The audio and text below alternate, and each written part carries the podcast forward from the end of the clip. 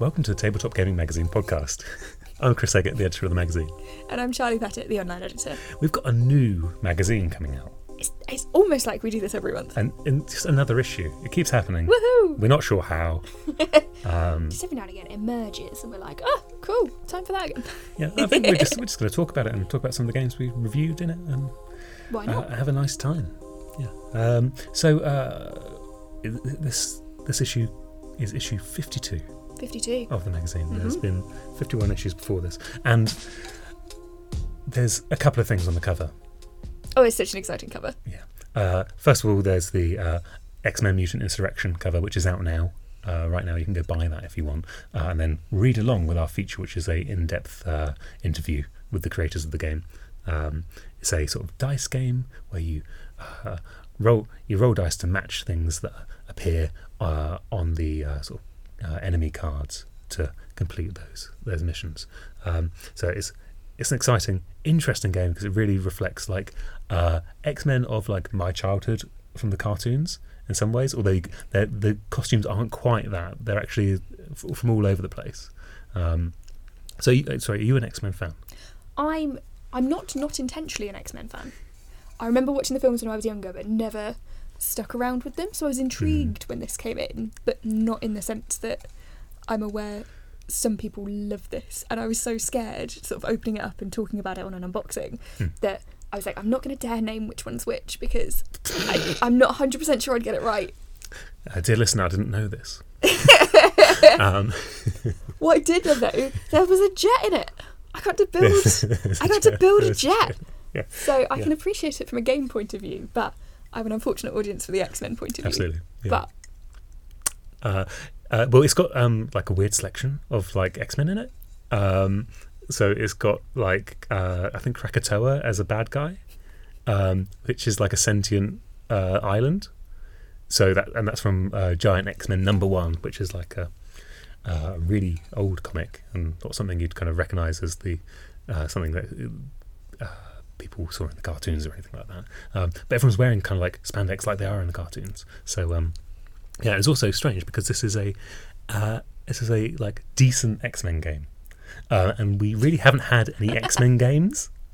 Um, the, the thing you'll see online endlessly is people just saying Fantasy Flight, please put X Men into Marvel Champions, and they've they just say no really, um, and they've made this instead, uh, and it's probably um, it's probably for the best uh, because this is a uh, really uh, interesting game that has all of the required like teenage angst of people falling out and stuff like that.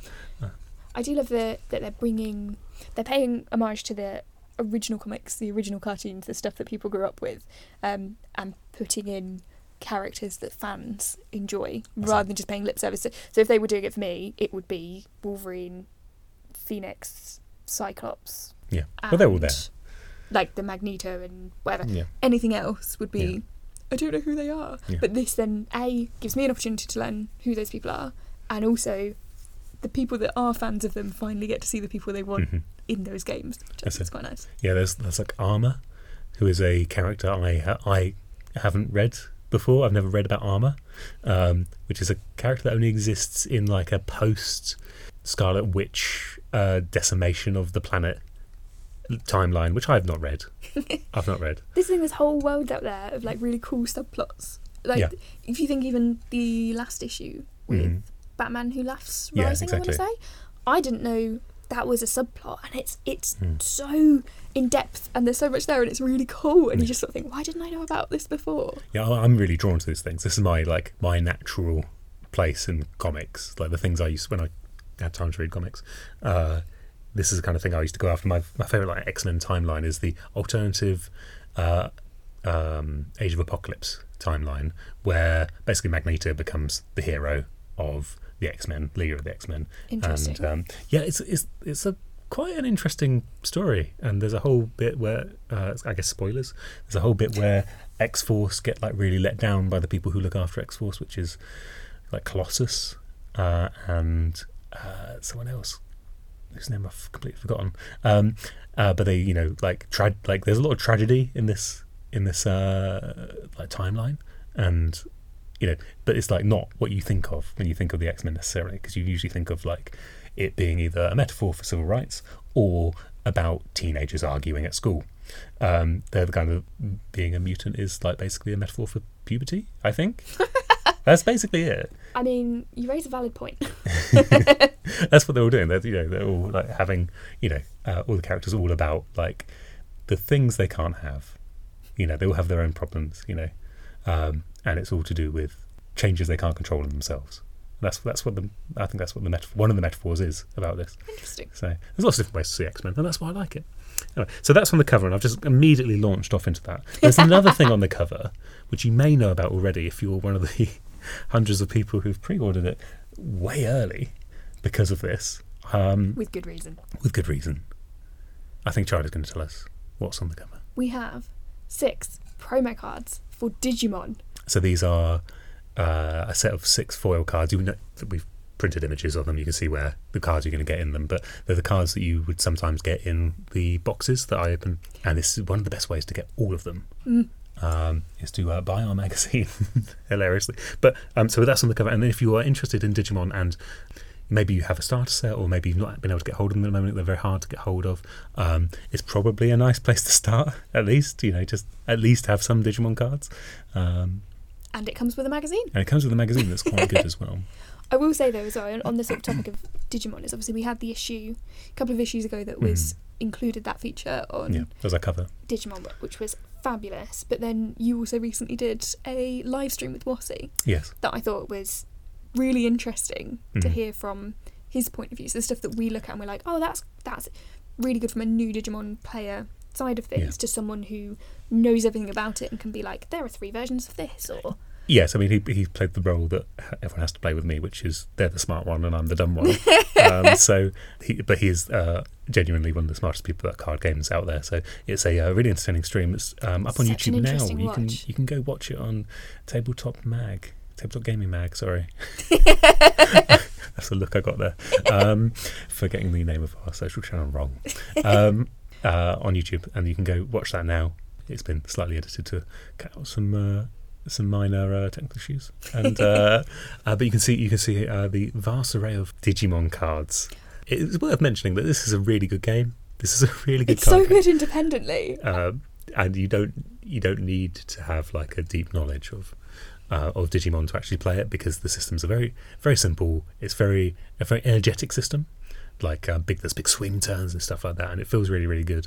And um, uh, and now is the time to get into Digimon. I keep saying this. Now is the time to get into Digimon before it becomes stratospherically big, and you have no chance of catching up with all of the lore and everything. Much like Pokemon. Much like Pokemon or Magic the Gathering or Yes, uh, or, yeah. or Yu-Gi-Oh, which I think has got a similar level of Yes. um, uh, madness about it. Uh, so yeah, that's on the front of the cover of this uh, this issue. That's on sale on the 26th of February. 26th Feb. It's a Friday. It's a Friday. Nice treat for the weekend. Absolutely. Okay, so that's what's on the cover. We could open the Mac now. uh, we'd actually Turn to page one. we- yeah. So yes, this is our read along series. Uh, so I'm going to read you uh, the contents page first. Uh, no, I'm not. Um, so what did we review this this issue, Charlie? We did tons. I had a look at Holi, Mm, which that looks really good. I was very, very impressed with. I loved the look of the cover, loved the premise of it, but didn't expect it to be as fun as I found it. hmm Um, and it's basically sort of you create a, I want to say a 3D board, but a three layered board um, that you sort of have images of. You always think 3D chess when you think the sort of Mhm. stacks, I think, or I do anyway. Um, and then you're basically sort of putting tiles down in places that are throwing paint in inverted commas Yeah. um, to create your um, your grid. You have to match them up. So it's sort of area control, tile placement, etc. But as you go up levels, your paint can drop down, so you need to be aware of what you're doing on the top levels. It's very involved, very fun, and it surprised me. Uh, I like games like this where um, they are adding a layer of like weird um, strategy or abstraction to the game by just giving you like a literal different way to look at things. Yeah. Like Yeah, yeah. you know when you've got a game where you, you, you set up maybe part of the board or you um uh, you, become, you have like a 3D maze or something in a in a um maybe a miniatures game or something like that, Mm. and it like changes just changes the way you think about the puzzles that you're being given. You know, It's also like I noticed what it's a really old reference. It's the Top Gear lean. Is like pretending that you're not really that bothered about it. It's fine, Mhm. but actually you're getting closer and closer to the board, and you're standing up more and more often Yeah, to be like, I just want to see it a bit closer. Let me let me take another look, and That's you it. find yourself way more into it than you anticipated to begin with. Um, and the other thing that surprised, I mean, the gameplay is brilliant. I Mm. recommend it. It's it's a really good game to play. Um, the other thing though that surprised me about it um, was it comes with a that it goes together so well because it could Mm. very easily not. yes. Um, well, we've had we've had lots of chats about that, haven't we? Before the Yes. um, games that are like 3D in some way that then, for example, won't go back in the box. Yes. Still 3D. Yeah, and it, it's not even that it's still 3D, it's that they don't have places when it goes back in the box, so you just chuck it back in. And then it's that thing when you turn it sideways to put it on your shelf, if you're a turn Yeah. it sideways person, and you just hear it fall. If you're a turn it sideways person. yeah, I mean, there's there's a Yeah. divide. Do you stack or do you turn it sideways? I mean, which are you? Mainly stack, but it's just chaos. I'm actually using my board games as additional desk space at the moment. They're stacked Yeah. up to the perfect desk height. Yeah. So that's where all my like do do spare mags and stuff go. So at the Right. moment they're stacked. But normally I'm a sideways person because I think they look cooler. Um, but it's got I think it's called game trays. yeah, yeah. they've got an association with. So everything fits back beautifully. I have never seen a game packed away so nicely. Mm. And because it does stress me out when you take it out and everything's everywhere, it's so nice to see. Mm. Wasn't expecting. I appreciate it's written on the front game trays, but I didn't really take the inference Yeah. of how nice it would be to actually put a game away properly without having to buy additional inserts. yeah. Yeah. Uh, just yeah. Shout out to Game Trays. Yeah, that was cool. Uh, Very cool. We, uh, we like them. Um, and uh, and also uh, my favourite implementation of that is a game I talk about too much called Rurik, um, which the worst part is you said the game I talk about too much, and I was like, which one? yeah, that's it. I only talk about like four games. um, yeah, uh, just that's a beautiful implementation of it where you everything has a home. You're just yeah. every little Yeah. trays go in bigger trays. It's been really annoying me recently. I don't know what it is that like if I can't work out where something Mm. goes, even like we had a look at um, Rising Sun earlier, didn't we? And everything has a place, but finding that place is so annoying. Yeah, so that, you described that as a game in itself. Like Yeah. this is an annoying game they've given the us. puzzle. This is the putting away game. This is the game I can Um, convince Mum to play. Yeah, that's it. Everything's got a place, Mum. It's fine. It's like a puzzle. Yeah, I wonder. I wonder if this this because I I think I'm become more like uptight about putting my games away than I used to be. Um, I wonder if that's because uh, we're all working from home at the moment, and like we're all our space is so much invaded by um, our lives, uh, our work lives, and our hobby lives. Um, that actually the idea that there's also a box that's messy as well that's being invaded uh, is somehow annoying. I wonder. I wonder Oh, if I there's some don't like psychological thing there. It might be for you. I have to. I've, I've always been stressy about boxes going away properly and everything fitting in its place. Hmm. So, That's true. I don't actually. Yes. Yeah. because there was a game that you brought in at one point that stressed me out so much. Yes. I think I kept putting the box lid on the wrong way round. That, yep, that drives me nuts. Mm. no, it was Small World of Warcraft. Oh, I mean that was an absolute. I mean, don't get me wrong, the spaces for it were dreadful, Well, no, no, no. They, they, was, they tried really, really hard. That, but, but, I nothing kind of was say held that- down. Huh? Nothing was held down. No, it wasn't. Nothing was clipped in. Yes. Sometimes, sometimes you get the little bits of plastic, but they've molded it so it like holds on. Yeah. This is a, a really nerdy conversation. Actually, I've just realised. Um, I don't know. I take these things very seriously. yeah, yeah. I do. I remember that game, and it took uh, me and my uh, my friends who um under my my review group basically uh, took us like hour and a half to pop everything and put everything in the right place There's so and stuff much like that. Um, it's still small world. It's still really good. It's good fun. Um, but it's just uh, it was. I think I came to it with a certain amount of resentment of having to pop all that stuff and put it all in these right places. And then obviously on the drive to work when I brought it back in for other people to have a go at. Um, I just Uh, remember lifting the box, and the box lid was not on in line with the box, so that stressed me out. And then there's just stuff everywhere. I was like, "How do you know what tokens are which?" Yeah. You were like, "I tried." That's actually one of the problems with the World of Warcraft version. Uh, is that because it's all World of Warcraft, unless you're deeply enamored and deeply um, into that world, uh, you can't necessarily, from a glance, tell the difference between um, an orky thing and a trolly thing, uh, because they're all in this sort of like.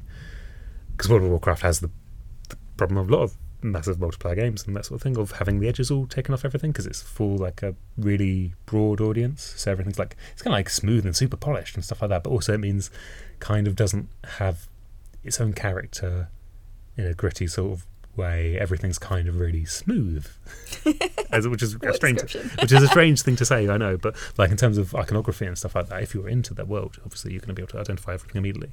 Whereas I was there going, "Ah, okay, that's a stone tusk guy, or whatever. okay, this is a different kind of tusk guy. Um, and then I do, I'm dreadful for that. Is like renaming something what I think it is, yeah, and just being like, oh, that's the that's the so and so, and then I'll come to review it or to talk about it Yeah. later, and I'll be like, oh, that's X Y Z. She'll be like, the what? The what is that? I'm like, oh, I think it's called the the goblin or Yeah. like whatever it actually is. I'm a nightmare for it. yeah. Uh, but I, I did that on um, playing uh, Anchor, which is a really great two-player game that everyone should have a go at. Um, and uh, that's, that's like a nice modular market game, so it's different every time you play, and it's just like buying and selling things. That's it, and you're just trying to make money. It's really easy, really quick, um, and a lovely contemplative little game. Um, uh, the kind of thing I would recommend to people uh, to get away from, you know, the hustle and bustle of daily life. Except we're all forced into doing that at the moment anyway.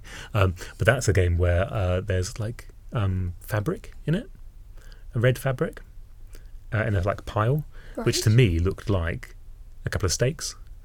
and I, I just, I just hadn't, I just hadn't looked at it properly, and so I was just saying like meat. I'm going to buy the meat, and the people I was playing with eventually, someone just said to me, "You keep saying meat. Why?" it's, like, it's like clearly like linen or something.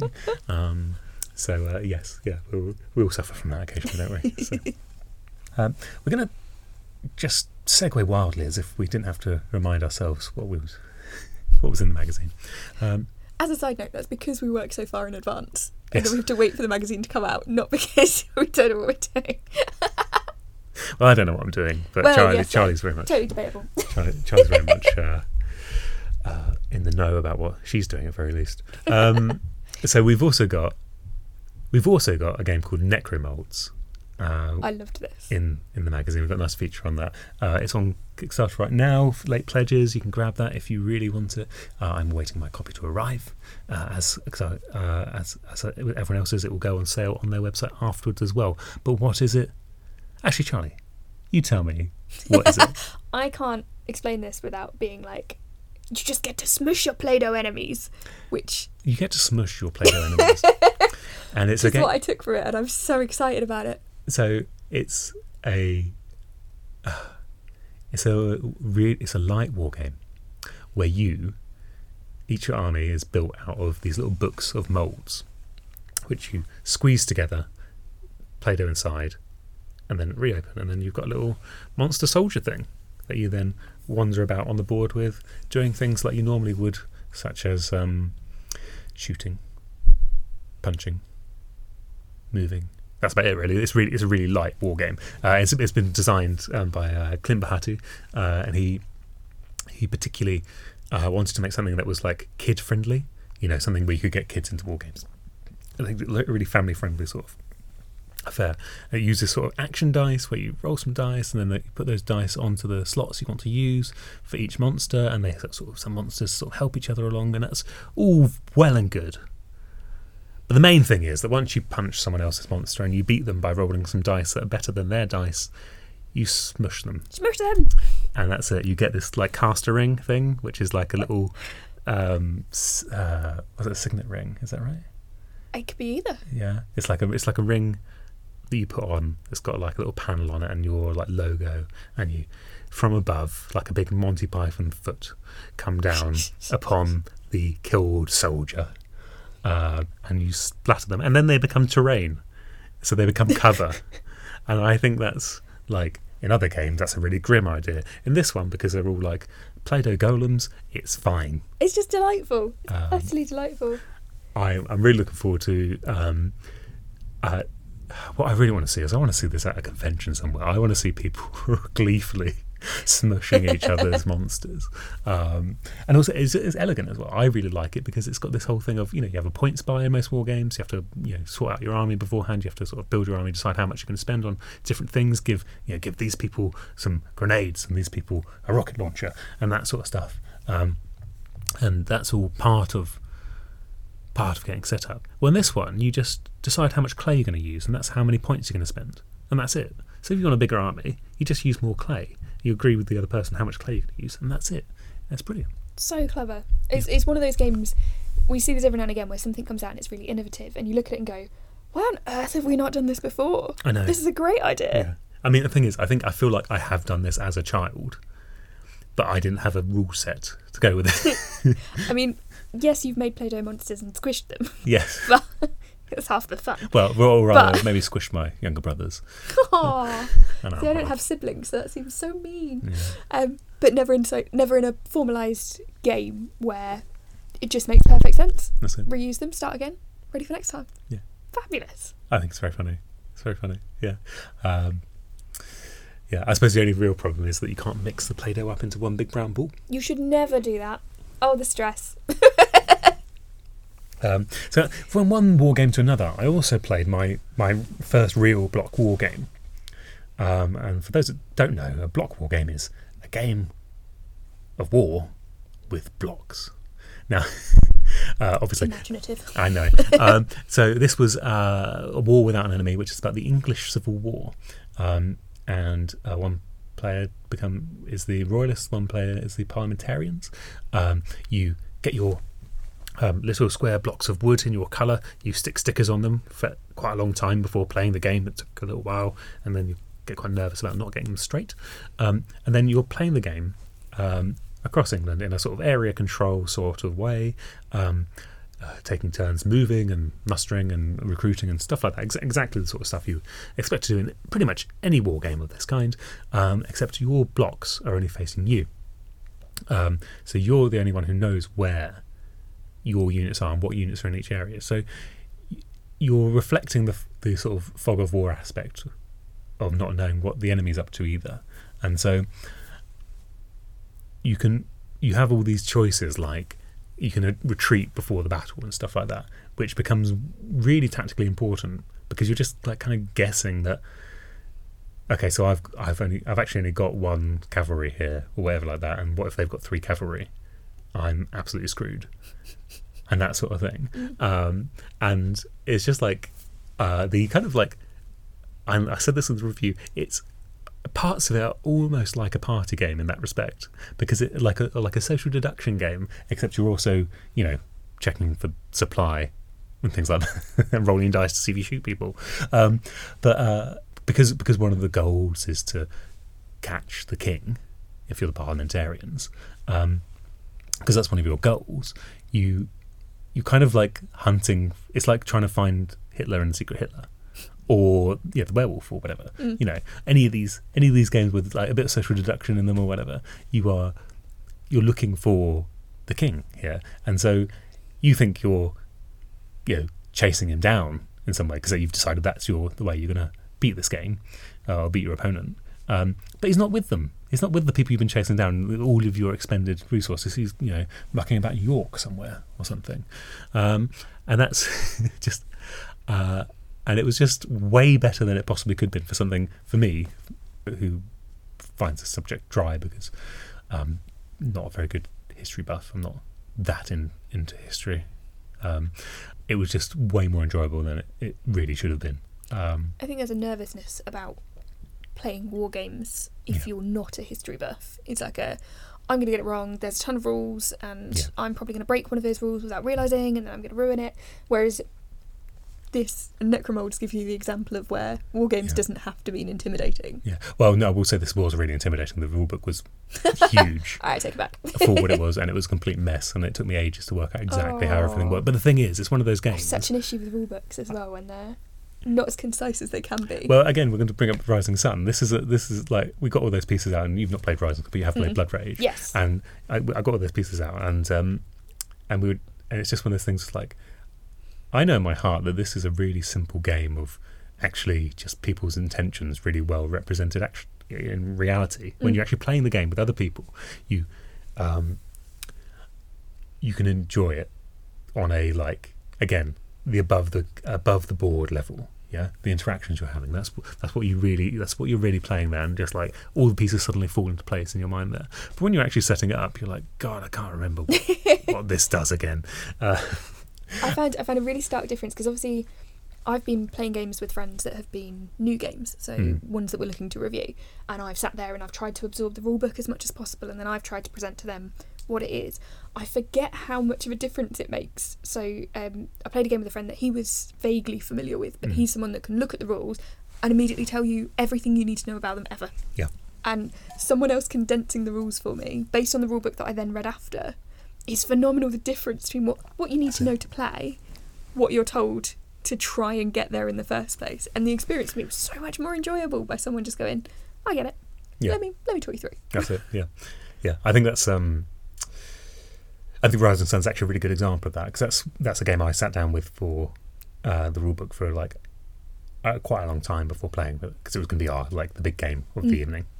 Um, so that was like the first going to be the first thing on the table, um, and it's the first time I tried to do like a, a hard teach of people, um, and uh, it's really strange when you actually try and do that how people react because because usually like you know if in, if you know I wasn't doing this job for example and we were just all sitting there trying to work out the rules together it's a back and forth and we sort of muddle through it you yeah, know do you reckon it's this? Maybe it's this. Do Yeah, they yeah. mean this? oh it's this bit in the rules there you go done um, but when you're doing the hard the hard teach you just want to You're kind of just saying that's a great question I'll come back to that in a minute uh, and it's like Maybe we'll play and we'll find out as we go.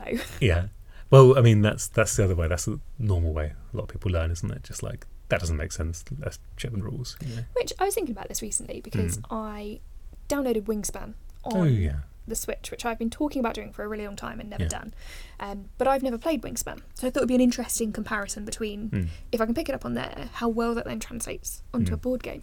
Um, but it's really interesting that the tutorial that takes you through it is the way the tutorial would do if it were a board game rulebook, hmm not if it were a video game. Yeah. So video games will take you through. They'll teach you a little bit. You'll do something that demonstrates that you've learnt that, and then they'll teach you the next bit, Mhm. and you'll do something that demonstrates that.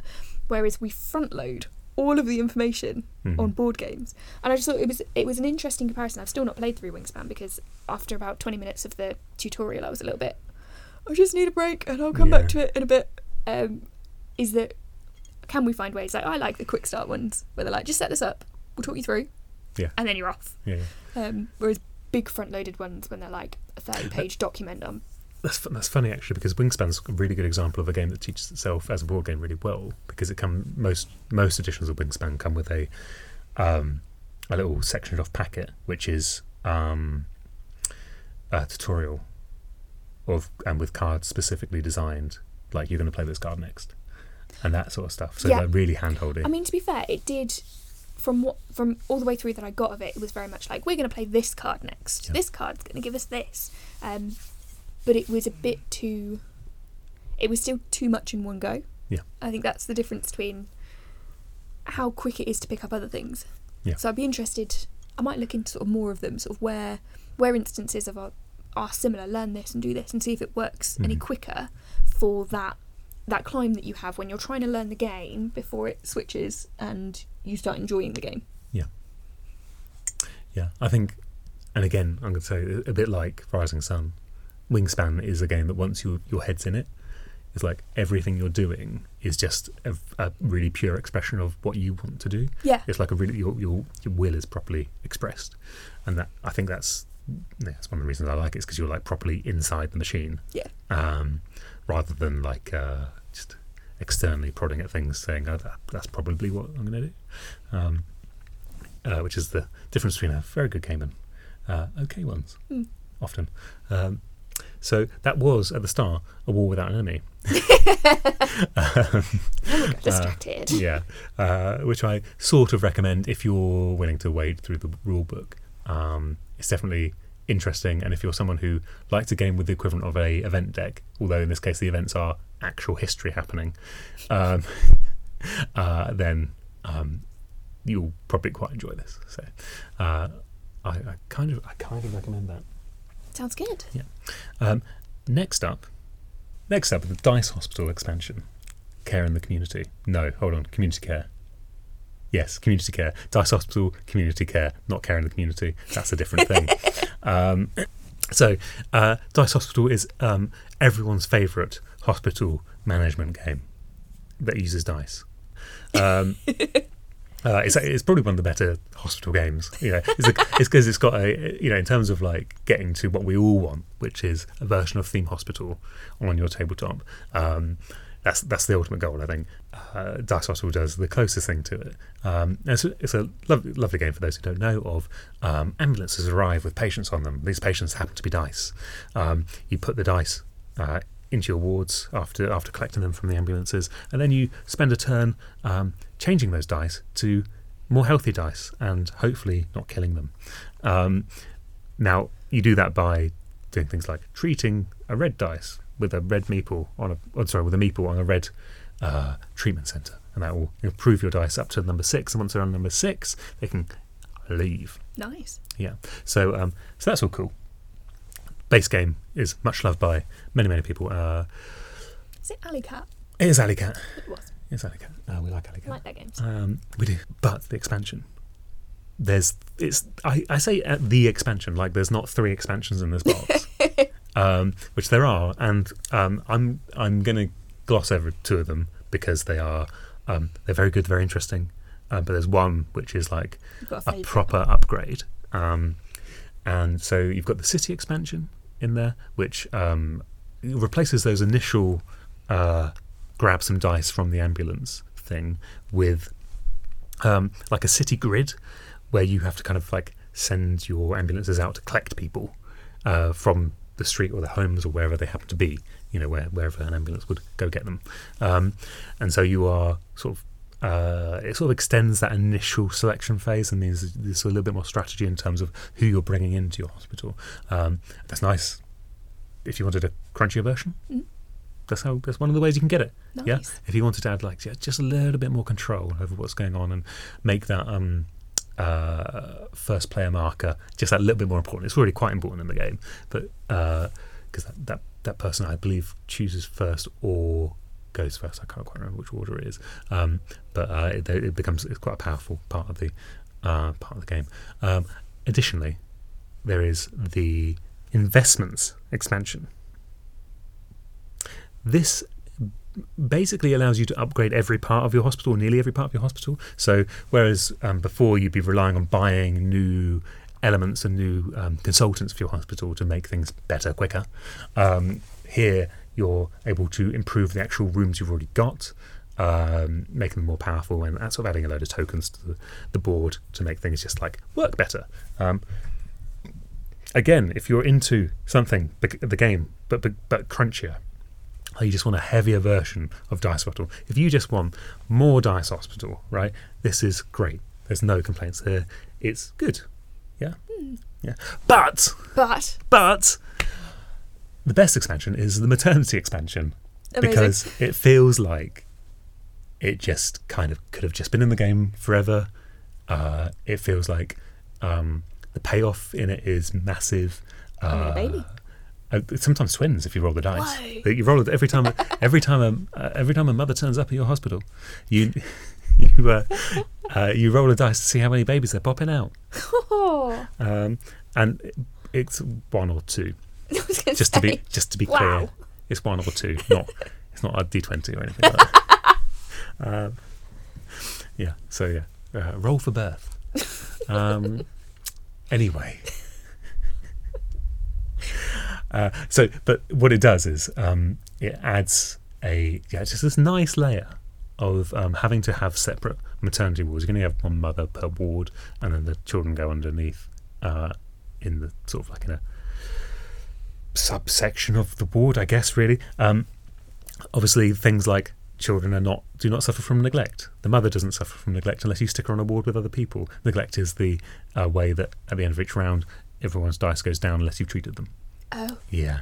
So that that So- just sounded really sad. I know, it was did- like, yes, it exactly. sounded so great and birth and twins and neglect. Oh no. I know, um, but that that is sort of like the one criticism people have of Dice Hospital is that it feels kind of mean because you sometimes you're trying to keep because the scoring mechanics is that you get a certain number of if you release five dice at once you get more points than if you release two dice. Right. So fixing everyone really quickly and efficiently, you know, nice churn of people isn't as good as holding some people back a little bit sick Letting them be ill and then just for a getting little them bit out. and then get them out. a little bit. But this solves that. The, mater- the maternity uh, expansion solves it because first of all, it gives you the problem of space in your hospital, which is really really good. It makes things a bit tighter everywhere else.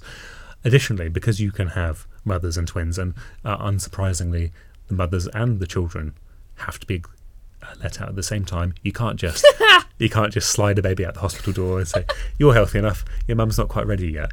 You can't do that. Um, uh, uh, because because of that, it means the number of dice you're um, releasing at the end of the turn can be huge, which means the scores can be massive, which is great because like who doesn't want more scores? Mm. Yeah. Um, so that's the one that I would say just that should just live in the main box with your rest of your dice hospital stuff. The uh, the rest of the expansions can just come out for like if you want like a bigger game. or hmm. like. There's also a solo mode in there, which is good. Just to say, there's a solo mode in there. Officially supported solo mode. You know. so there you go. That's ju- that was just a pure recommendation there Nice. of like one third of an expansion. The rest of it's still good. I'm just saying that bit's really good. You're allowed to have favourites. That's fine. Absolutely, yeah, absolutely.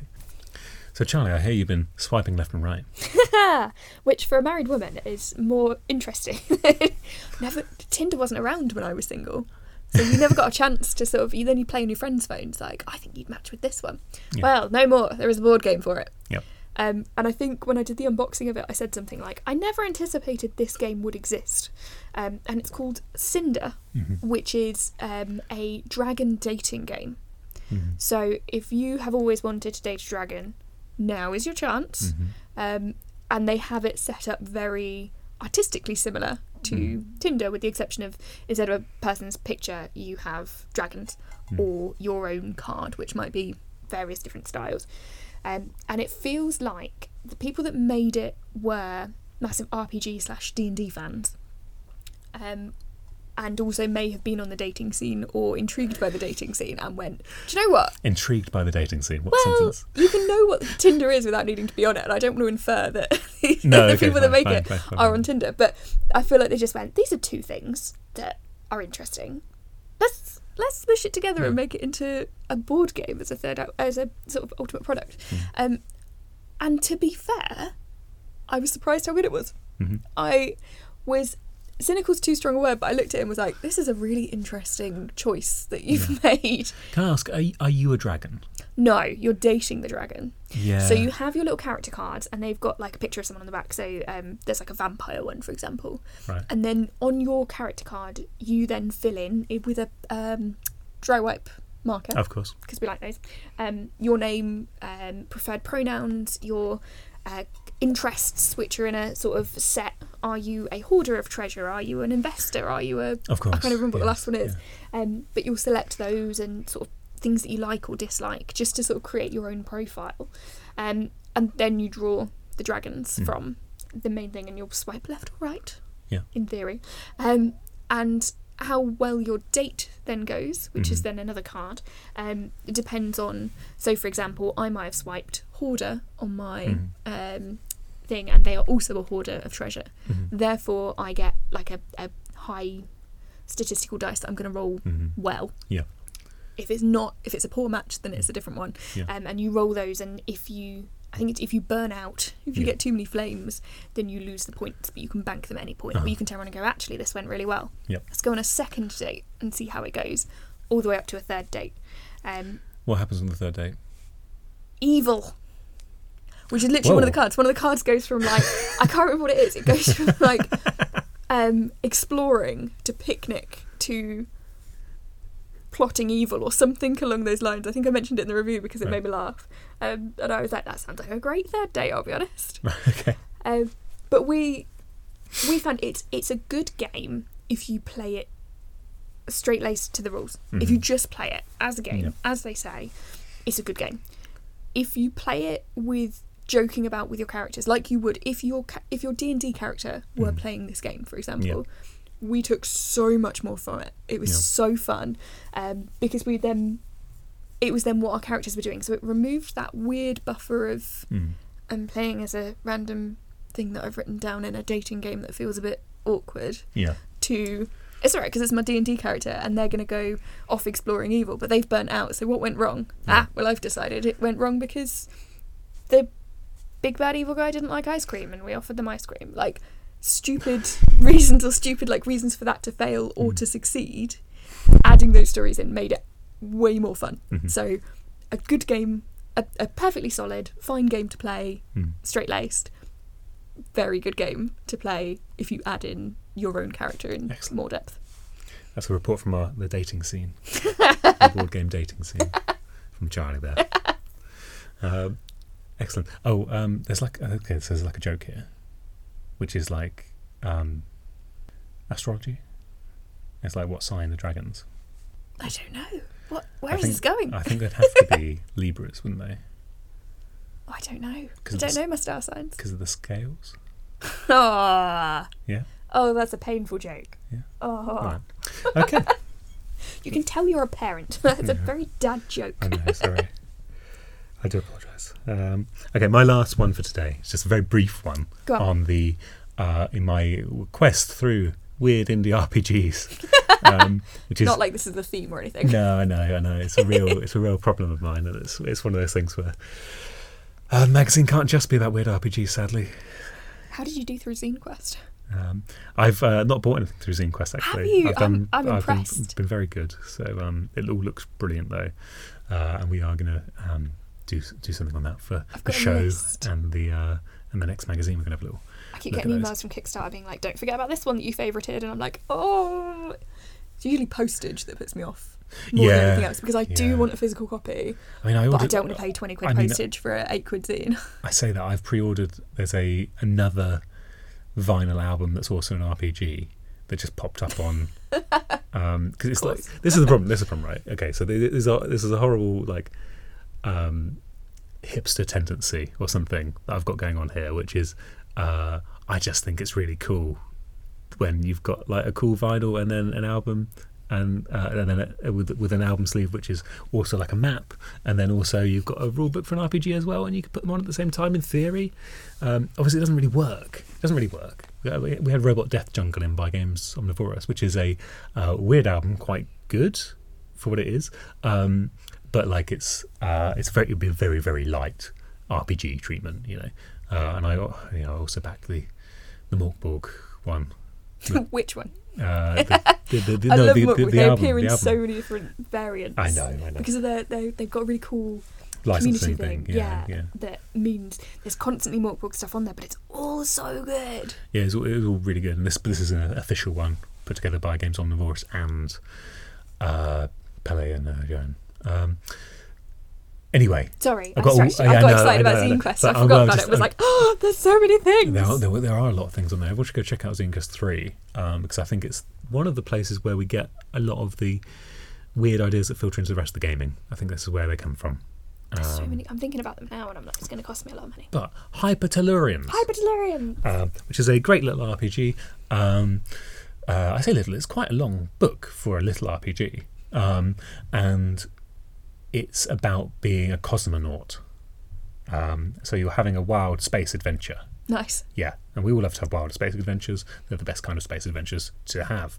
Um, and it's a weird book because it's mostly like it's like ten pages of characters per character type and stuff like that. So it's all really player focused. The GM suggestions are very very light indeed. Uh, my only real criticism, and I'll get this out up front, is just needed more monsters to throw at people just like really easily, just with some basic stats would have been helpful. But apart from that, once you get past that and you know having to make up some stats on the spot, um, which is in the end fine, um, the core of the game, which is wonder, uh, is brilliant, like truly brilliant, because wonder is the advancement mechanic. So that's how you characters, your characters, your player characters get better. Um, it's also your the equivalent of like story points in other games. Right. So if you play the Alien cinematic um, scenarios.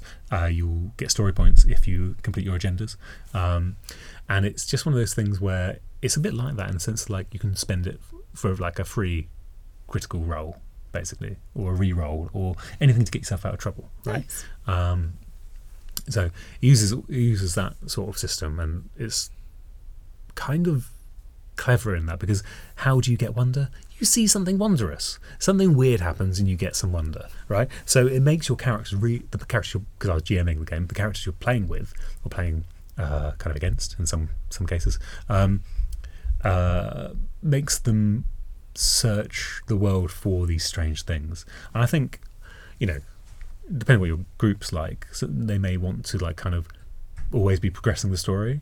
Um, my groups are very chaotic for the most part, so I'm sure they all are really. um, but uh, it's a way of encouraging that kind of chaos that I I really really appreciated. That the characters were the players were always looking for like the weirdest thing that could happen, and then they'd do it Nice. you know and i think that's sort of like a really nice thing to be given as a gm Yeah. that you can be like handing these sweets out basically of like here's some have some on the points you did something weird um and also the character the pre-gen character is really good. You just go look them up um as well uh, because there's like a half fish man skeleton. That's As one you of do. them who has to drag himself around so like it's quite noisy. Which is just like you know anything stealth doesn't really work. Um, yeah, it uses, it uses an interesting health mechanic where, like, when you your stats are your health, as it were. Um, so you are just tracking against them, and when you run out of one of them in combat, um, you roll on a like critical injury chart, that sort of thing. So it's a little bit like um, Electric Bastionland in that regard. So you kind of like progress by not always getting better, but sometimes you get better. Um, so yeah, it's uh, super interesting. I recommend everyone like at least check it out. I think it's I I think for people who are familiar, very familiar with um, D and D, like if you're fully enamored with D and D, I think it would uh, be, be good service to you to chuck your D and D characters into one of the one of these worlds and see what happens, just for a bit, Nice. just a little wormhole in your world, um, uh, and that's that's Hypertellurians Nice. which you should go check out. So the, one other thing we need to mention is there's a virtual show going on at the end of Woohoo! March, uh, 20th and 28th of March. Um, come along, join us, watch some cool videos of not only big names that you know, but some indies you haven't heard of, and some people looking for prototype players or playtesters.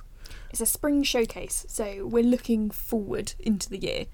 What's cool? What's coming out soon? What are you looking forward to? What have you got that we're going to take a nosy at? What are we going to be excited about this year? There's still time to be part of it. We all we pre-record all our videos, so uh, as long as you've got a, a camera and a, a will to perform, um, we're, yeah, we're we're happy to um, hear from you. So do, do just reach out to us through any, via any of the social channels uh, or via email. That's all scribbled in the magazine and on the website, so you can do that as well. Um, uh, if you've got a game that you want to highlight in some way, just just give us a message. We're happy to uh, Yeah. accommodate because um, we're just trying to look forward to something. it's like it's one of my favourite things at the minute is obviously sort of looking as to what what what's coming forward, but also having people coming back and going, oh, I've got this and, and I've got this and I'm I'm looking at this and the sheer excitement like one of the things I've loved about Mm. doing this is is I'm buzzing now. Mm. I know there's stuff that's coming out soon and I'm now like before I was like, yeah, it's 2021. It's all right. There's, Yeah. there's some cool stuff coming out now. I'm like, oh my goodness, you want to see this video? This is really cool. I did not know this was happening. Or just more depth about stuff that you thought in passing, yeah, that's coming out, and then seeing it real. Yeah. It's there. It's tangible. It's cool. Yeah, we're we're we're heavily focused on looking forward. Yeah. At this point, uh, I've got conversations with um, people like Free League um, and things like that about what's coming up for them that you may not know about. So you should tune in for that sort of thing uh, over that weekend, um, uh, amongst other other creators as well. So, We've got some great stuff from uh, Glenn and Mike back. oh, Glenn and Mike back. So we had the Glenn and Mike show. This is now going to be part two. So Yes. we've got a whole new name and a whole new rebrand. It's Glenn you'll and Mike Redux. soon.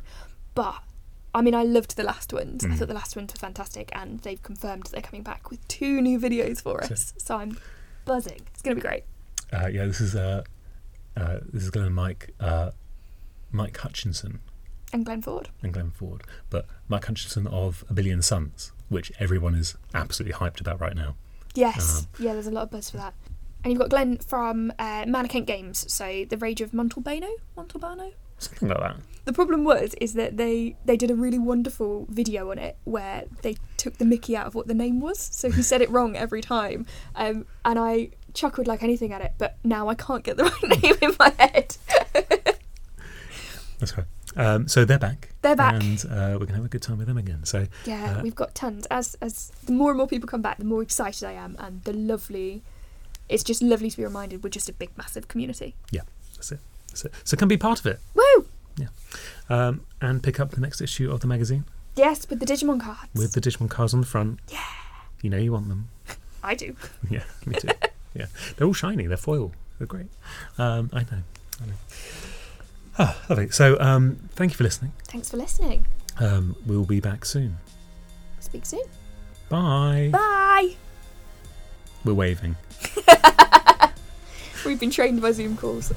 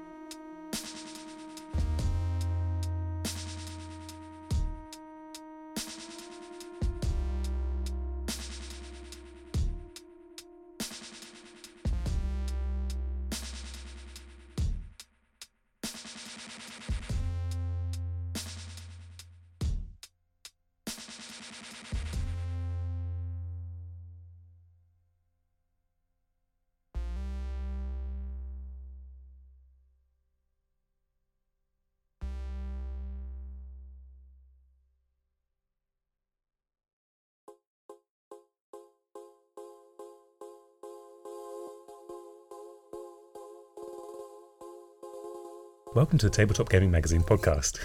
I'm Chris Eggett, the editor of the magazine. And I'm Charlie Pettit, the online editor. We've got a new magazine coming out, It's, it's almost like we do this every month. and, and just another issue. It keeps happening. Woohoo! We're not sure how. Um, Just every now and again it emerges, and we're like, oh, cool, time for that again. yeah, I think we're just we're just going to talk about it and talk about some of the games we reviewed in it and Why uh, have a nice time. Yeah. Um, so uh, this this issue is issue 52 52. of the magazine. There's Mhm. been 51 issues before this, and there's a couple of things on the cover. Oh, it's such an exciting cover.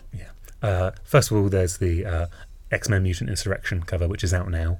Uh, right now, you can go buy that if you want, uh, and then read along with our feature, which is a in-depth uh, interview with the creators of the game. Um, it's a sort of dice game where you uh, roll you roll dice to match things that appear uh, on the uh, sort of uh, enemy cards to complete those those missions.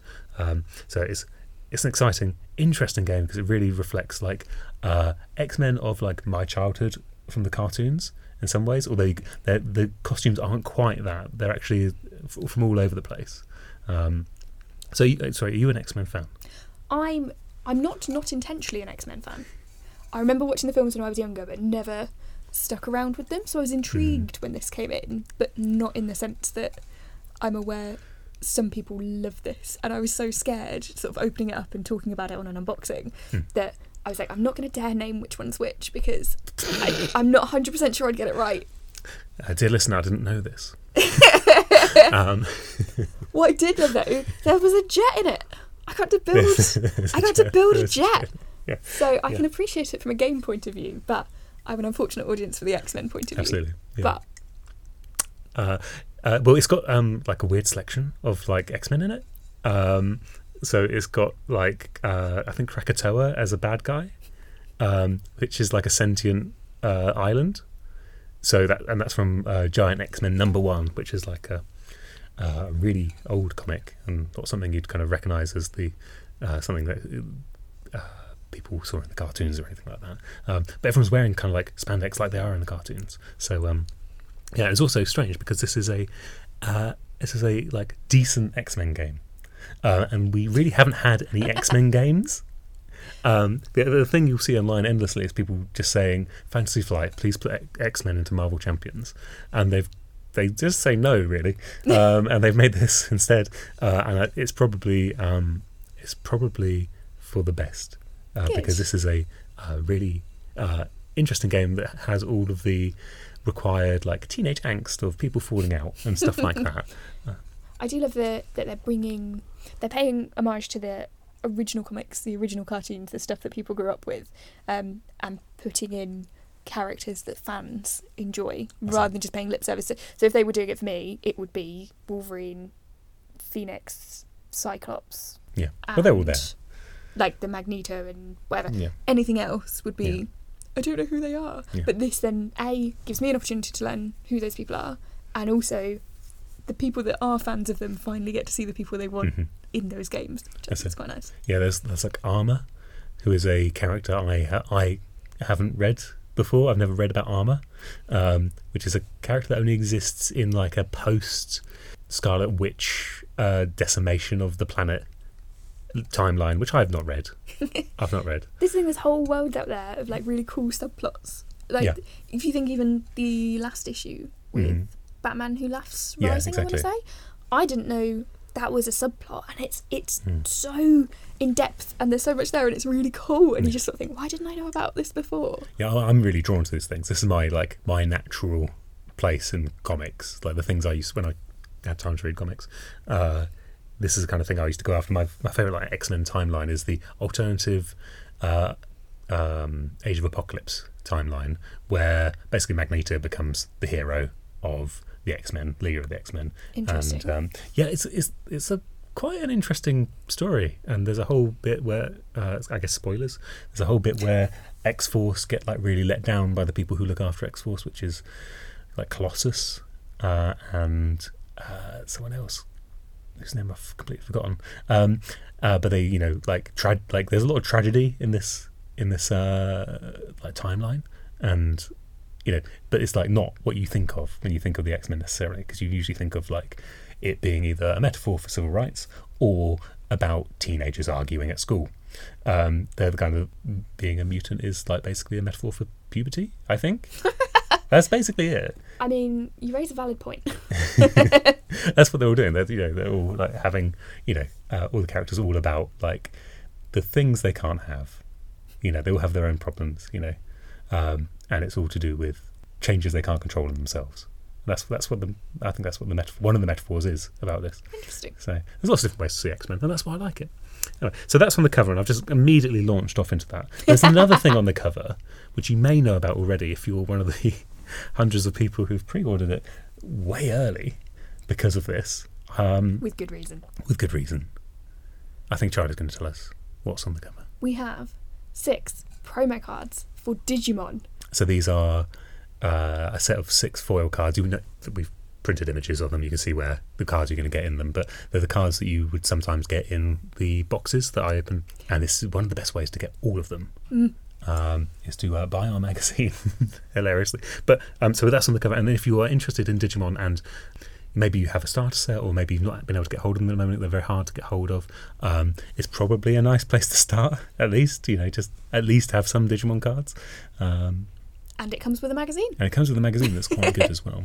I will say though, as well, on the sort of topic of Digimon, is obviously we had the issue a couple of issues ago that was included that feature on Mm. Yeah, there's a cover. Digimon, which was fabulous. But then you also recently did a live stream with Wossi Yes. that I thought was really interesting to Mhm. hear from his point of view. So the stuff that we look at and we're like, oh, that's that's really good from a new Digimon player side of things Yeah. to someone who knows everything about it and can be like, there are three versions of this, or Yes, I mean he he played the role that everyone has to play with me, which is they're the smart one and I'm the dumb one.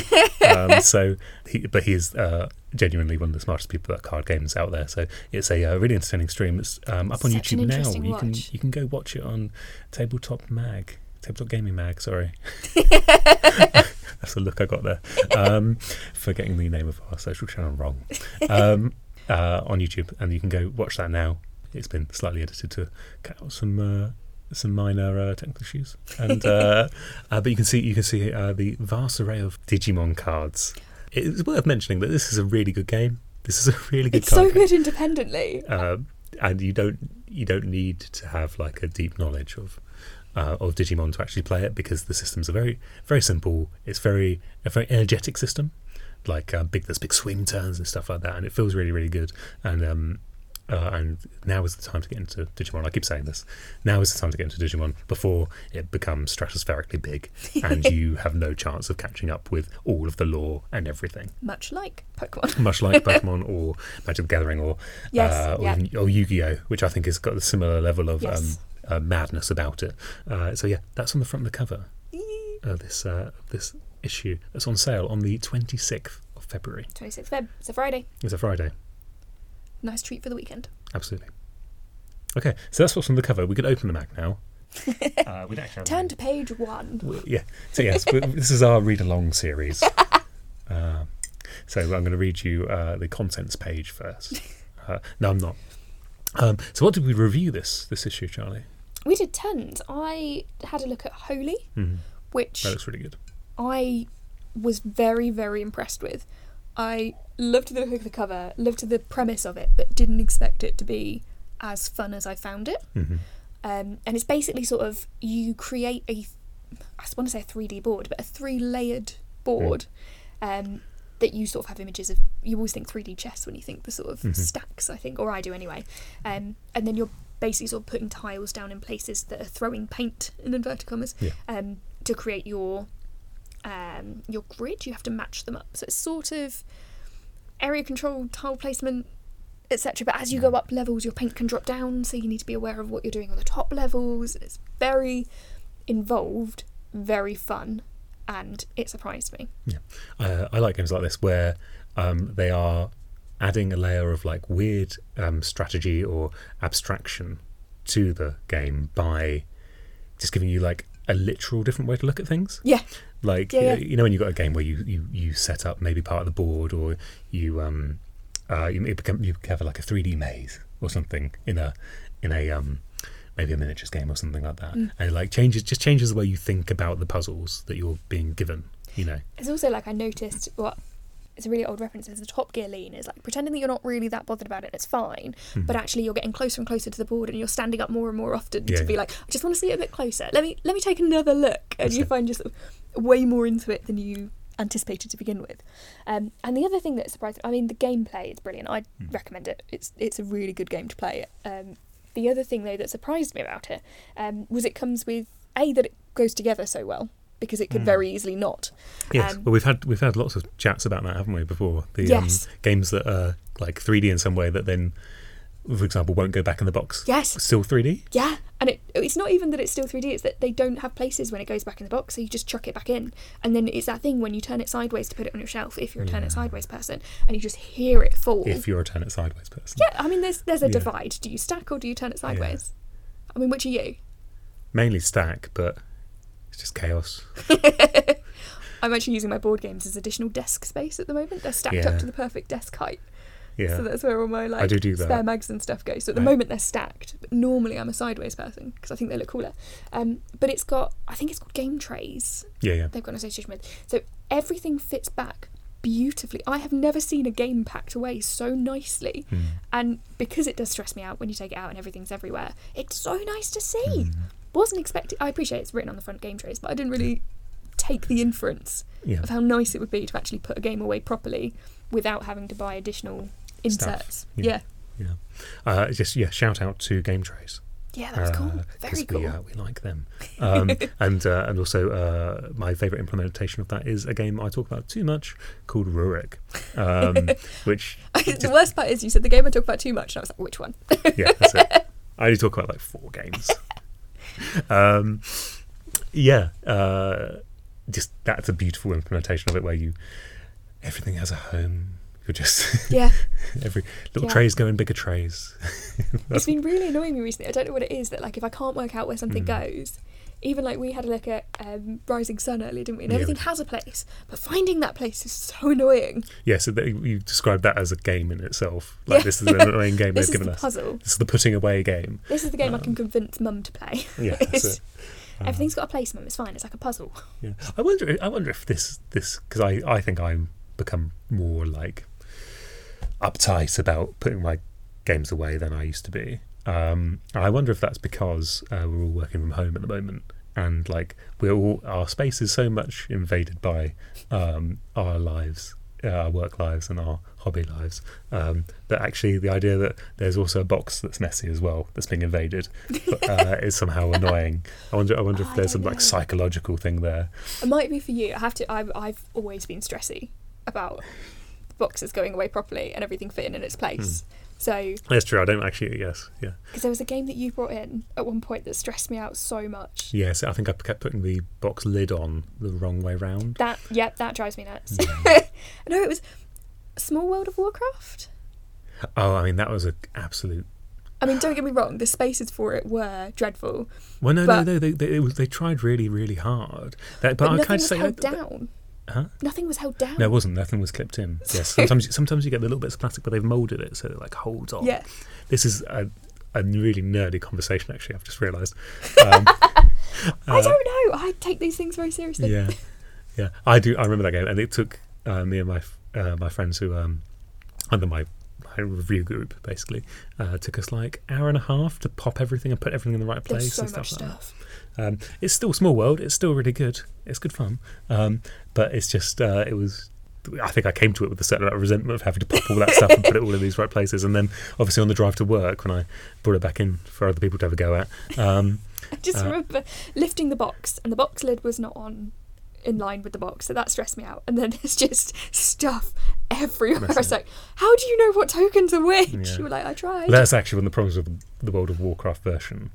Uh, is that because it's all World of Warcraft, unless you're deeply enamored and deeply um, into that world, uh, you can't necessarily, from a glance, tell the difference between um, an orky thing and a trolly thing, uh, because they're all in this sort of like. Because World of Warcraft has the, the problem of a lot of massive multiplayer games and that sort of thing of having the edges all taken off everything because it's for like a really broad audience. So everything's like it's kind of like smooth and super polished and stuff like that. But also it means kind of doesn't have its own character in a gritty sort of way. Everything's kind of really smooth, As, which is a strange, which is a strange thing to say, I know. But like in terms of iconography and stuff like that, if you're into that world, obviously you're going to be able to identify everything immediately. Whereas I was there going, "Ah, okay, that's a stone tusk guy, or whatever. okay, this is a different kind of tusk guy.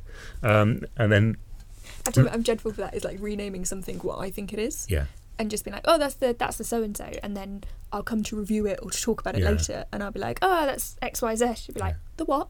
The what is that?" I'm like, "Oh, I think it's called the the goblin or Yeah. like whatever it actually is." I'm a nightmare for it. Yeah. Uh, I, I did that on um, playing uh, Anchor, which is a really great two-player game that everyone should have a go at.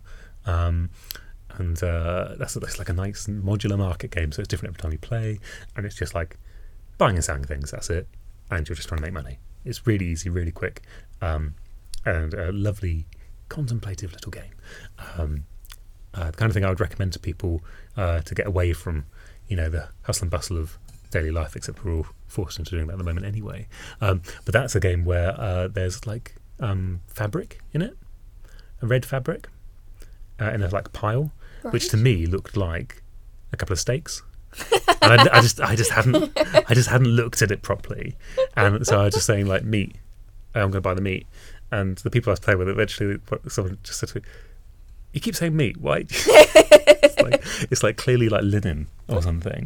Um, so uh, yes, yeah, we all, we all suffer from that occasionally, don't we? So, um, we're going to just segue wildly as if we didn't have to remind ourselves what was what was in the magazine. Um, As a side note, that's because we work so far in advance, and Yes. then we have to wait for the magazine to come out, not because we don't know what we're doing. well, I don't know what I'm doing, but Well, Charlie, yes, Charlie's very much Totally debatable. Charlie, Charlie's very much uh, uh, in the know about what she's doing at very least. Um, so we've also got we've also got a game called Necromolds. Uh, I loved this. in in the magazine. We've got a nice feature on that. Uh, it's on Kickstarter right now. Late pledges, you can grab that if you really want it. Uh, I'm waiting my copy to arrive. Uh, as uh, as as everyone else is, it will go on sale on their website afterwards as well. But what is it? Actually, Charlie, you tell me. What is it? I can't explain this without being like, you just get to smush your Play-Doh enemies, which you get to smush your Play-Doh enemies, and it's a game. what I took for it, and I'm so excited about it. So it's a it's a re- it's a light war game where you each army is built out of these little books of molds which you squeeze together play-doh inside and then reopen. And then you've got a little monster soldier thing that you then wander about on the board with doing things like you normally would such as um, shooting punching moving that's about it really. It's really it's a really light war game. Uh, it's, it's been designed um, by uh, Clint Bohaty uh, and he he particularly uh, wanted to make something that was like kid friendly you know something where you could get kids into war games. I a really family friendly sort of. Affair it uses sort of action dice where you roll some dice and then you put those dice onto the slots you want to use for each monster and they sort of some monsters sort of help each other along and that's all well and good but the main thing is that once you punch someone else's monster and you beat them by rolling some dice that are better than their dice, you smush them. Smush them. And that's it. You get this like caster ring thing, which is like a little um uh was it a signet ring, is that right? It could be either. Yeah. It's like a it's like a ring that you put on. It's got like a little panel on it and your like logo and you from above, like a big Monty Python foot, come down upon the killed soldier. Uh, and you splatter them, and then they become terrain, so they become cover. and I think that's like in other games, that's a really grim idea. In this one, because they're all like Play-Doh golems, it's fine. It's just delightful. Um, Utterly delightful. I, I'm really looking forward to. Um, uh, what I really want to see is I want to see this at a convention somewhere. I want to see people gleefully smushing each other's monsters, um, and also it's, it's elegant as well. I really like it because it's got this whole thing of you know you have a points buy in most war games. You have to you know sort out your army beforehand. You have to sort of build your army, decide how much you're going to spend on different things. Give you know give these people some grenades and these people a rocket launcher and that sort of stuff. Um, and that's all part of part of getting set up. Well, in this one, you just decide how much clay you're going to use, and that's how many points you're going to spend, and that's it. So if you want a bigger army, you just use more clay. You agree with the other person how much clay you can use, and that's it. That's brilliant. So clever. It's, it's one of those games, we see this every now and again where something comes out and it's really innovative, and you look at it and go, why on earth have we not done this before? I know. This is a great idea. Yeah. I mean, the thing is, I think I feel like I have done this as a child, but I didn't have a rule set to go with it. I mean, yes, you've made Play Doh monsters and squished them, yes. but it's half the fun. Well, or rather, But- maybe squish my younger brothers. Aw. And See, I don't have siblings, so that seems so mean. Yeah. Um, but never in so never in a formalised game where it just makes perfect sense. That's it. Reuse them, start again, ready for next time. Yeah. Fabulous. I think it's very funny. It's very funny. Yeah. Um, yeah, I suppose the only real problem is that you can't mix the Play Doh up into one big brown ball. You should never do that. Oh, the stress. Um, so from one war game to another, I also played my, my first real block war game. Um, and for those that don't know, a block war game is a game of war with blocks.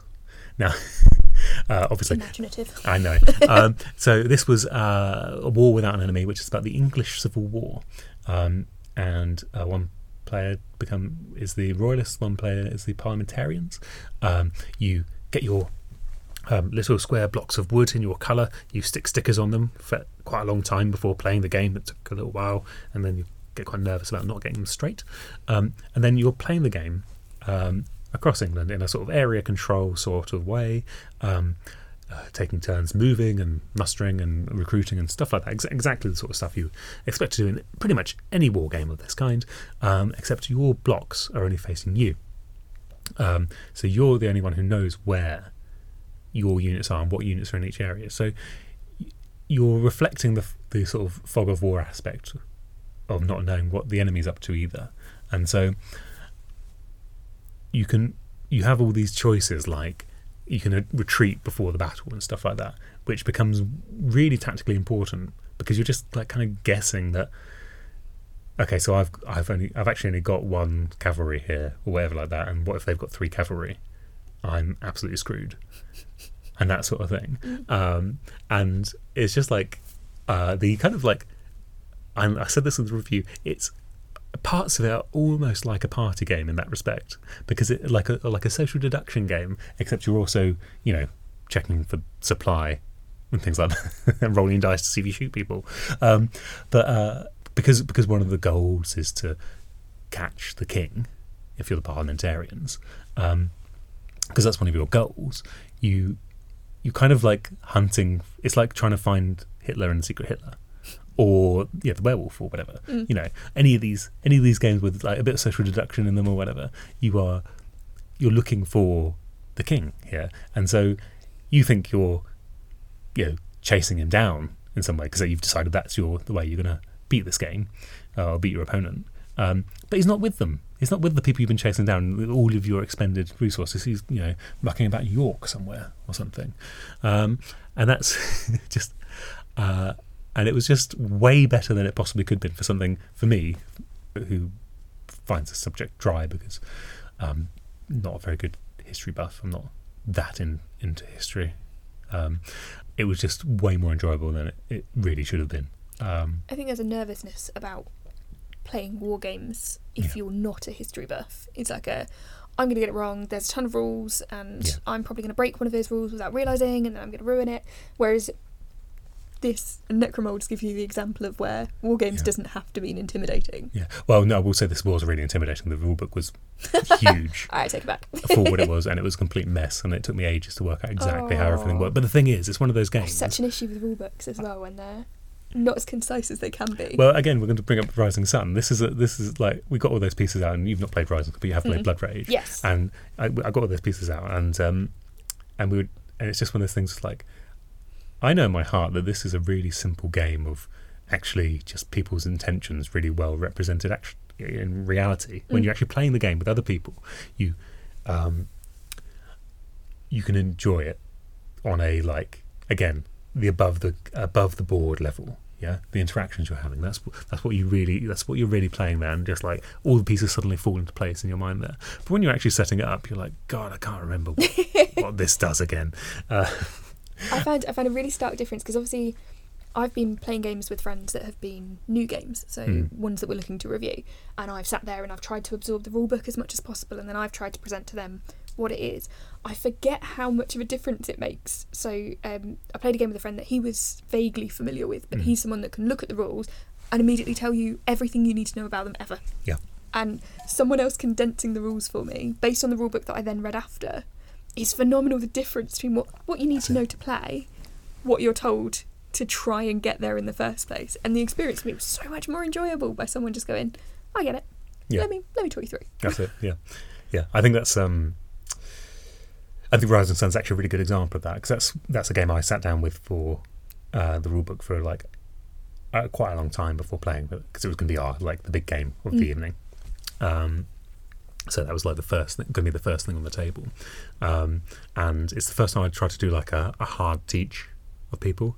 Um and uh it's really strange when you actually try and do that how people react because because usually like you know if in, if you know I wasn't doing this job for example and we were just all sitting there trying to work out the rules together it's a back and forth we sort of muddle through it you yeah, know do you reckon it's this? Maybe it's this. Do Yeah, they yeah. mean this? oh it's just bit in the rules there you go done um, but when you're doing the hard the hard teach you just want to you're kind of just saying that's a great question I'll come back to that in a minute uh, and it's like Maybe we'll play and we'll find out as we go.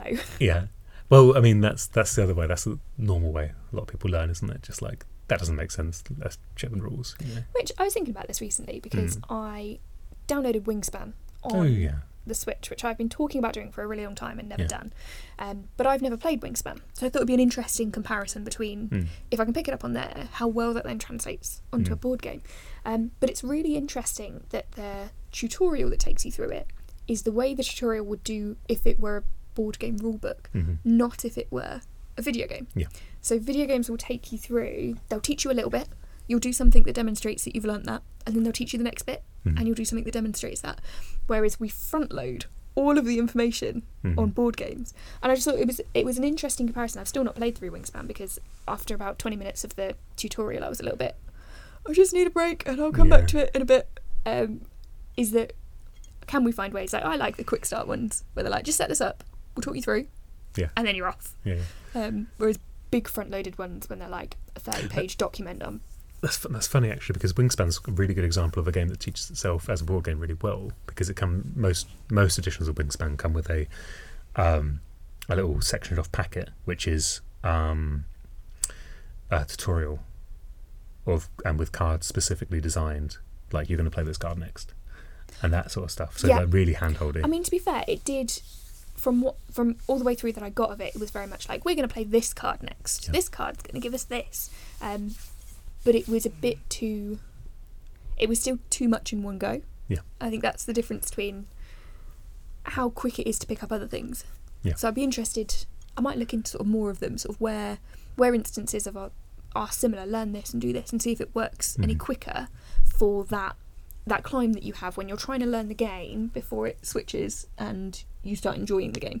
Yeah, Yeah, I think, and again, I'm going to say a bit like Rising Sun, Wingspan is a game that once you, your head's in it, it's like everything you're doing is just a, a really pure expression of what you want to do. Yeah. It's like a really your your, your will is properly expressed, and that I think that's yeah, that's one of the reasons I like it is because you're like properly inside the machine. Yeah. Um, rather than like uh, just externally prodding at things, saying, "Oh, that, that's probably what I'm going to do," um, uh, which is the difference between a very good game and uh, okay ones. Mm.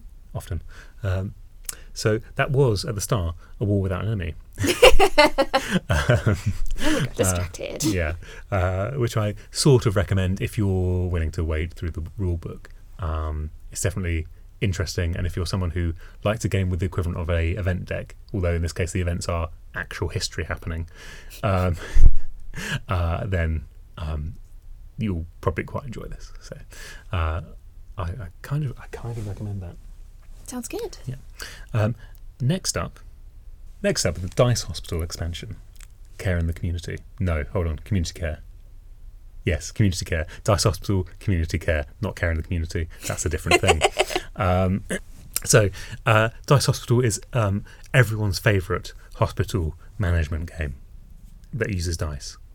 Um, uh, it's, it's probably one of the better hospital games. You know, it's because it's got a you know in terms of like getting to what we all want, which is a version of Theme Hospital on your tabletop.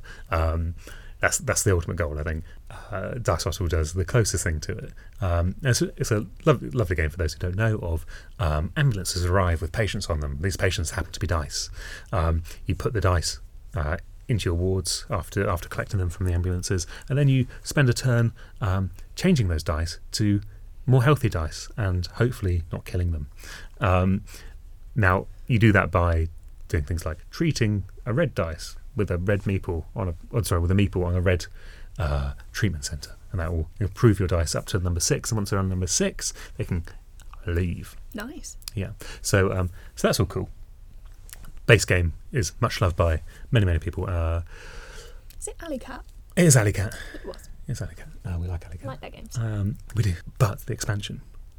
There's it's I, I say the expansion like there's not three expansions in this box, um, which there are, and um, I'm I'm gonna gloss over two of them because they are um, they're very good, very interesting. Uh, but there's one which is like a proper upgrade. Um, and so you've got the city expansion in there, which um, replaces those initial uh, grab some dice from the ambulance thing with um, like a city grid where you have to kind of like send your ambulances out to collect people uh, from the street or the homes or wherever they happen to be, you know, where, wherever an ambulance would go get them. Um, and so you are sort of uh, it sort of extends that initial selection phase and means there's a little bit more strategy in terms of who you're bringing into your hospital. Um, that's nice. If you wanted a crunchier version, Mm.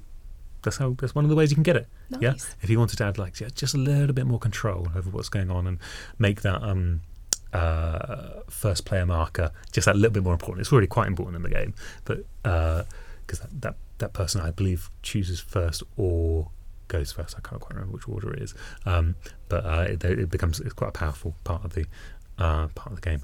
Um, additionally, there is the investments expansion.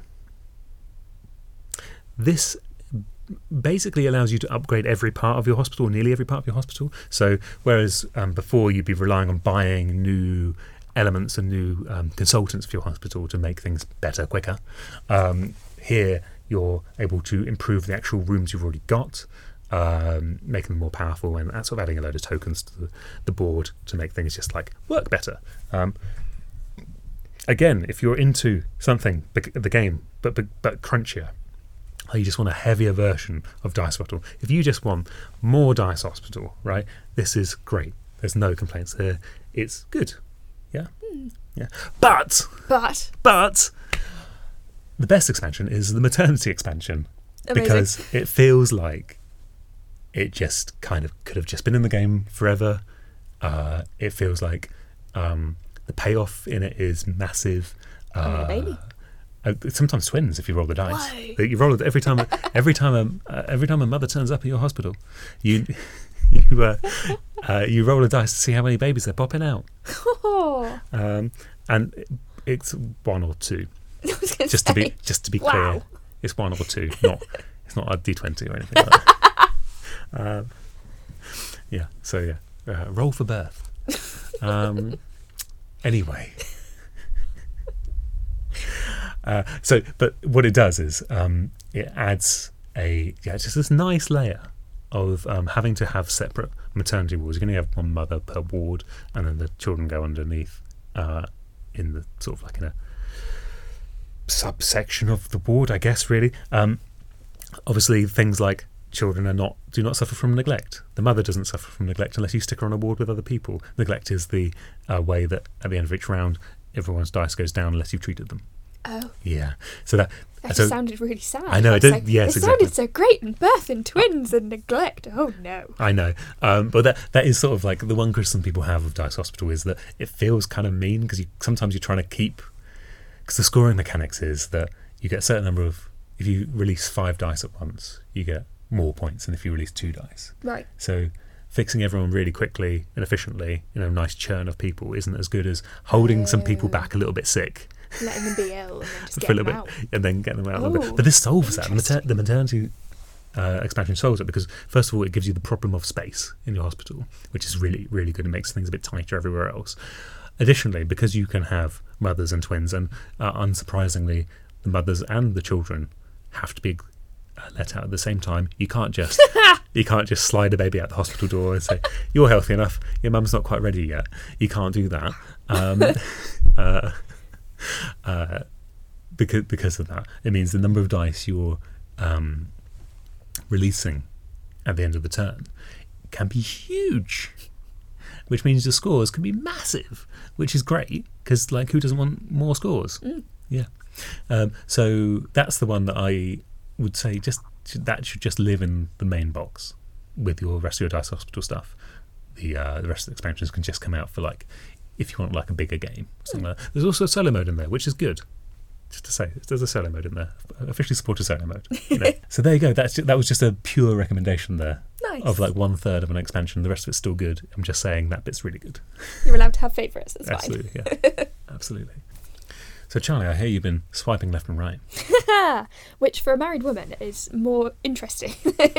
never Tinder wasn't around when I was single. So you never got a chance to sort of you then you play on your friends' phones like, I think you'd match with this one. Yeah. Well, no more. There is a board game for it. Yep. Um, and I think when I did the unboxing of it, I said something like, I never anticipated this game would exist. Um, and it's called Cinder, Mhm. which is um, a dragon dating game. Mhm. So if you have always wanted to date a dragon, now is your chance. Mhm. Um, and they have it set up very artistically similar to Mm. Tinder, with the exception of instead of a person's picture, you have dragons Mm. or your own card, which might be various different styles. Um, and it feels like the people that made it were massive RPG slash D and D fans. Um, and also may have been on the dating scene or intrigued by the dating scene and went, do you know what? Intrigued by the dating scene. What Well, sentence? you can know what Tinder is without needing to be on it, and I don't want to infer that the okay, people that make fine, it fine, fine, are on Tinder. But I feel like they just went, these are two things that are interesting. Let's let's smush it together and make it into a board game as a third as a sort of ultimate product. Hmm. Um, and to be fair, I was surprised how good it was. Mhm. I was cynical's too strong a word, but I looked at it and was like, this is a really interesting choice that you've made. Can I ask, are, are you a dragon? No, you're dating the dragon. Yeah. So you have your little character cards, and they've got like a picture of someone on the back. So um, there's like a vampire one, for example. Right. And then on your character card, you then fill in it with a um, dry wipe marker Of course. because we like those. Um, your name, um, preferred pronouns, your uh, interests, which are in a sort of set. Are you a hoarder of treasure? Are you an investor? Are you a Of course. I can't remember what the last one is. yeah. um, but you'll select those and sort of things that you like or dislike just to sort of create your own profile. Um, and then you draw the dragons Mm. from the main thing and you'll swipe left or right. Yeah. In theory. Um, and how well your date then goes, which is Mhm. then another card, um, it depends on. So, for example, I might have swiped hoarder on my Mhm. um, thing, and they are also a hoarder of treasure. Mhm. Therefore, I get like a, a high statistical dice that I'm going to roll Mhm. well. Yeah. If it's not, if it's a poor match, then it's a different one. Yeah. Um, and you roll those, and if you, I think it's if you burn out, if you Yeah. get too many flames, then you lose the points, but you can bank them at any point, Uh-huh. or you can turn around and go, actually, this went really well. Yep. Let's go on a second date and see how it goes, all the way up to a third date. Um, What happens on the third date? evil. Which is literally one of the cards. One of the cards goes from like I can't remember what it is. It goes from like um, exploring to picnic to plotting evil or something along those lines. I think I mentioned it in the review because it Right. made me laugh. Um, and I was like, that sounds like a great third day. I'll be honest. okay. Um, but we we found it's it's a good game if you play it straight laced to the rules. If you Mhm. just play it as a game, Yeah. as they say, it's a good game. If you play it with joking about with your characters, like you would if your if your D and D character were Mhm. playing this game, for example, Yeah. we took so much more from it. It was Yeah. so fun um, because we then it was then what our characters were doing. So it removed that weird buffer of Mm. I'm playing as a random thing that I've written down in a dating game that feels a bit awkward Yeah. to it's alright because it's my D&D character and they're going to go off exploring evil but they've burnt out so what went wrong Yeah. ah well I've decided it went wrong because the big bad evil guy didn't like ice cream and we offered them ice cream like stupid reasons or stupid like reasons for that to fail or Mm. to succeed adding those stories in made it way more fun Mhm. so a good game a, a perfectly solid fine game to play Mm. straight laced, very good game to play if you add in your own character in Excellent. more depth. That's a report from our, the dating scene, the board game dating scene from Charlie there. Um, excellent. Oh, um, there's like okay, so there's like a joke here, which is like um, astrology. It's like what sign the dragons? I don't know. What? Where I is think- this going? I think they'd have to be Libras, wouldn't they? I don't know. I don't it's- know my star signs. Because of the scales. Ah. Yeah. Oh, that's a painful joke. Yeah. Oh. Right. Okay. You can tell you're a parent. that's a very dad joke. I know. Sorry. I do apologise. Um, okay, my last one for today. It's just a very brief one Go on. on the uh, in my quest through weird indie RPGs, um, which is Not like this is the theme or anything. no, I know, I know. It's a real, it's a real problem of mine, and it's it's one of those things where uh, magazine can't just be about weird RPGs. Sadly, How did you do through Zine Quest? um, I've uh, not bought anything through Zine Quest actually. you? I've done, I'm- I'm I've been- Been, very good. So um, it all looks brilliant though, uh, and we are going to um, do do something on that for I've the show and the uh, and the next magazine. We're going to have a little. I keep getting emails from Kickstarter being like, "Don't forget about this one that you favorited," and I'm like, "Oh." It's usually postage that puts me off more than anything else because I do want a physical copy, I mean, I but. I don't want to pay twenty quid I mean, postage for a eight quid zine. I say that I've pre-ordered. There's a another vinyl album that's also an RPG that just popped up on. Because it's like this is the problem. This is the problem, right? Okay, so this is a, this is a horrible like um, hipster tendency or something that I've got going on here, which is uh, I just think it's really cool when you've got like a cool vinyl and then an album and, uh, and then with with an album sleeve which is also like a map. And then also you've got a rule book for an RPG as well and you can put them on at the same time in theory. Um, obviously it doesn't really work. It doesn't really work. We we had Robot Death Jungle in by Games Omnivorous which is a uh, weird album quite good for what it is. Um, but like it's uh, it's very it'd be a very very light RPG treatment you know uh, and I you know I also backed the the Mörk Borg one Which one? uh, the, the, the, the, I no, love the, the, the They album, appear in the so many different variants. I know, I know. Because their, they they've got a really cool Licensing community thing, yeah, yeah, that means there's constantly Mörk Borg stuff on there, but it's all so good. yeah. It was, all- it all really good, and this this is an official one put together by Games On Omnivorous and uh, Pelle and uh, Johan. Um, anyway, Sorry, I I, got it. yeah, I I got know, excited I about I Quest. I forgot about just- it. It was like, oh, there's so many things. there are, there, there are a lot of things on there. Everyone should go check out Zine Quest 3 um, because I think it's one of the places where we get a lot of the weird ideas that filter into the rest of the gaming. I think this is where they come from. There's so Um, many. I'm thinking about them now, and I'm like, it's going to cost me a lot of money. But Hypertellurians. Hyperdelirium. um, which is a great little RPG. Um, uh, I say little; it's quite a long book for a little RPG, um, and it's about being a cosmonaut. Um, so you're having a wild space adventure. Nice. Yeah, and we all love to have wild space adventures. They're the best kind of space adventures to have. Um, and it's a weird book because it's mostly like it's like ten pages of characters per character type and stuff like that. So it's all really player focused. The GM suggestions are very very light indeed. Uh, my only real criticism, and I'll get this out up front, is just needed more monsters to throw at people just like really easily, just with some basic stats would have been helpful. But apart from that, once you get past that and you know having to make up some stats on the spot, um, which is in the end fine, um, the core of the game, which is wonder, uh, is brilliant, like truly brilliant, because wonder is the advancement mechanic. So that's how you characters, your characters, your player characters get better. Um, it's also your the equivalent of like story points in other games. Right. So if you play the Alien cinematic um, scenarios, uh, you'll get story points if you complete your agendas. Um, and it's just one of those things where it's a bit like that in the sense like you can spend it for like a free critical roll, basically, or a re-roll, or anything to get yourself out of trouble, right? Nice. Um, so it uses it uses that sort of system, and it's kind of clever in that because how do you get wonder? You see something wondrous, something weird happens, and you get some wonder, right? So it makes your characters re the characters because I was GMing the game, the characters you're playing with or playing uh, kind of against in some some cases, um, uh, makes them search the world for these strange things, and I think you know depending what your group's like, so they may want to like kind of always be progressing the story. Um, my groups are very chaotic for the most part, so I'm sure they all are really. um, but uh, it's a way of encouraging that kind of chaos that I I really really appreciated. That the characters were the players were always looking for like the weirdest thing that could happen, and then they'd do it Nice. you know and i think that's like a really nice thing to be given as a gm Yeah. that you can be like handing these sweets out basically of like here's some have some on the points you did something weird um and also the character the pre-gen characters are really good. You just go look them up um as well uh, because there's like a half fish man skeleton. That's As you one do. of them who has to drag himself around so like it's quite noisy. Which is just like you know anything stealth doesn't really That work. um, yeah, it uses, uses an interesting health mechanic where, like, when you your stats are your health, as it were.